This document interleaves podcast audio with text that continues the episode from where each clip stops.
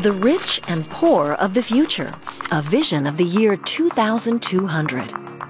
12 billion people live on Earth. The average lifespan is 150 years. Some people live for more than 200. But not everyone. Only the elite can afford nanorobots that regenerate the body from the inside out. Society is divided.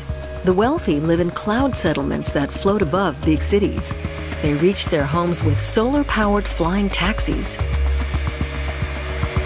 From their leafy rooftop terraces, they jet off on vacation into outer space to holiday in extraterrestrial luxury resorts. Some even live on Mars. But most people live underground in multi-story blocks because despite all efforts to curb global warming, the Earth is 4.8 degrees hotter than in pre-industrial times. That results in heat waves over 55 degrees Celsius and large-scale flooding. Only a small underclass still live on the Earth's surface. Lower and middle classes can still go on vacation with 3D glasses and a spacesuit. Sun beach culture, beautiful yet virtual. No one needs to go shopping anymore.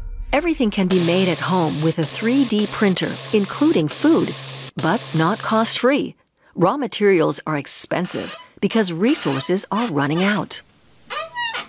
And every object has licensing fees. You can get super rich by developing ideas and owning the patents. Paid labor is scarce, but there is a small basic income. People can choose to have a chip implanted in their brains to exchange thoughts with one another directly. Speech and cell phones are now redundant.